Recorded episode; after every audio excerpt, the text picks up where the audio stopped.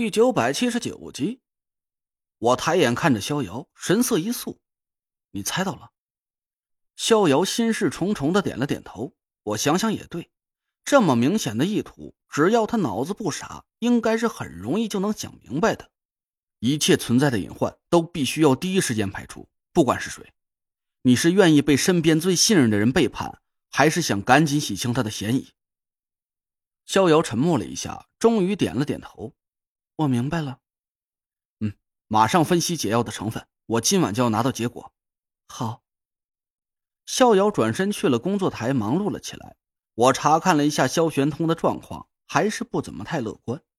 虽然他的生命体征相对平稳，但依然还是昏迷不醒，一点也没有好转的迹象。分析解药的成分最少要一个多小时，我困得要死，本想在旁边那张小床上眯一觉。但发现床已经被端木清灵给提前占领了，看来他也累得不轻。我和逍遥都说了半天话，他竟然没被吵醒，蜷缩在床上发出了轻微的鼾声。他在睡梦里还保持着警戒的姿势，衣服穿得整整齐齐，背靠墙，脸朝外，捏着拳头。我无奈的站在墙边，倚着冷冰冰的墙壁，不知道打了多少的盹儿。感觉胳膊被人轻轻推了推。结果出来了吗？我顿时就清醒了过来，伸手葫芦了一把脸，语气有点紧张。逍遥手里捏着一张纸，低着头，眼泪扑簌扑簌的从脸上滑落了下来。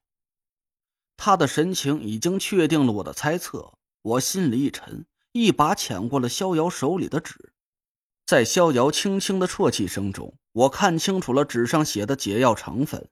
也是我最不愿意去面对的一个结果。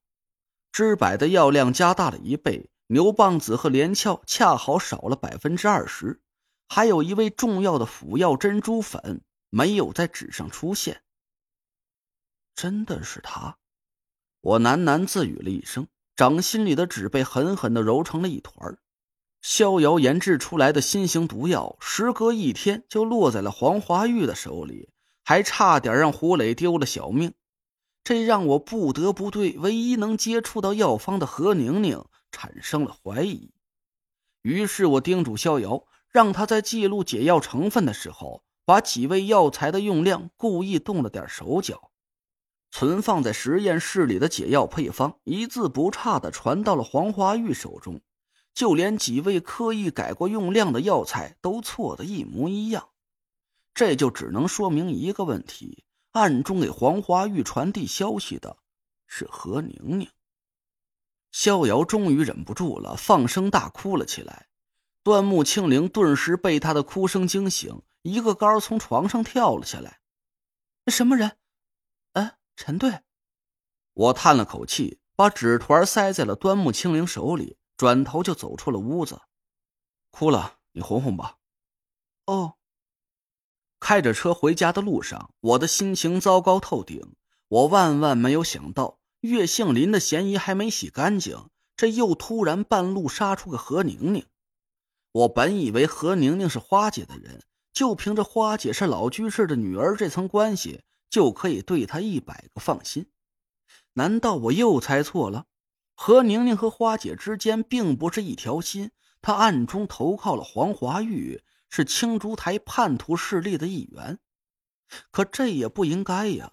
何宁宁之前所做的一切都没有任何破绽，无论怎么看她都不像是内鬼。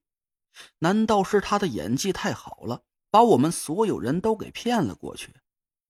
我一会儿摇摇头，一会儿又自言自语一声，心情简直是坏到了极点。妈的！我狠狠的一拳砸在方向盘上，车身微微一抖，车窗上跳起了几颗圆润的玻璃粒儿，簌簌的落在我的脚边。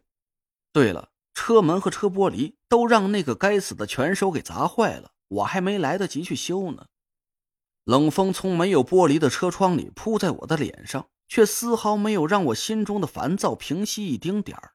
我心烦意乱的把车开到了唐果儿的别墅门口。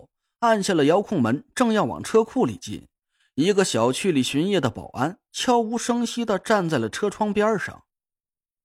青青姐被袁春衣留下了，以后就不来这里当保姆了。今晚我就在外面盯着，你和唐小姐放心休息。明天你打这个电话，重新招聘一个保姆，小蝶会来应聘。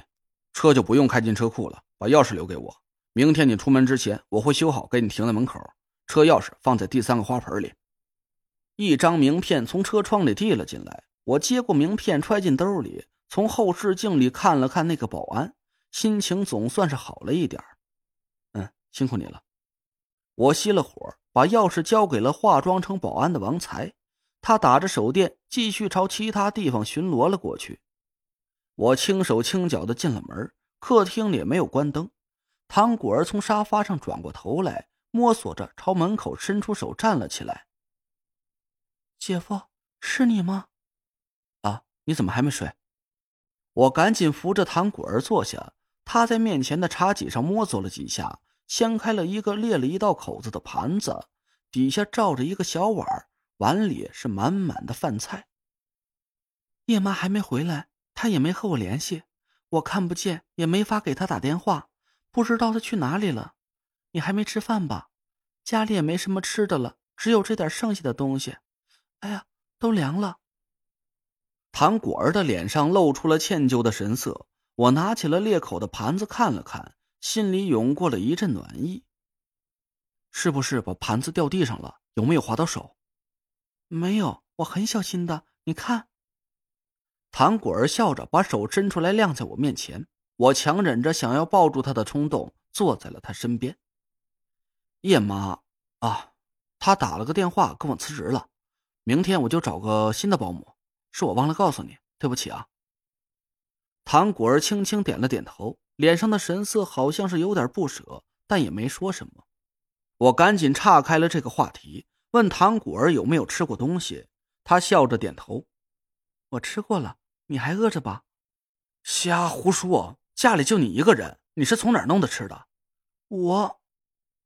一阵轰鸣声从唐果儿的肚子里传了出来，他低着头，不好意思的笑了起来。我拍了拍他的手：“我去做点吃的，你等我一下。”我进了厨房，打开灯，冰箱里还有不少叶妈留下的鸡蛋、肉菜，墙角堆放着一袋大米和两把挂面，倒是不缺食材。我烧开了一锅水，下了点面，拿起一个鸡蛋，正要磕碎，眼前这熟悉的一幕却突然让我的动作定格在了半空。我回头朝客厅里看去，唐果儿正在一脸笑意的对着厨房。我的眼前轻轻一颤，在那一瞬间。唐果儿的脸有点恍惚，似乎是映出了田慧文的笑容。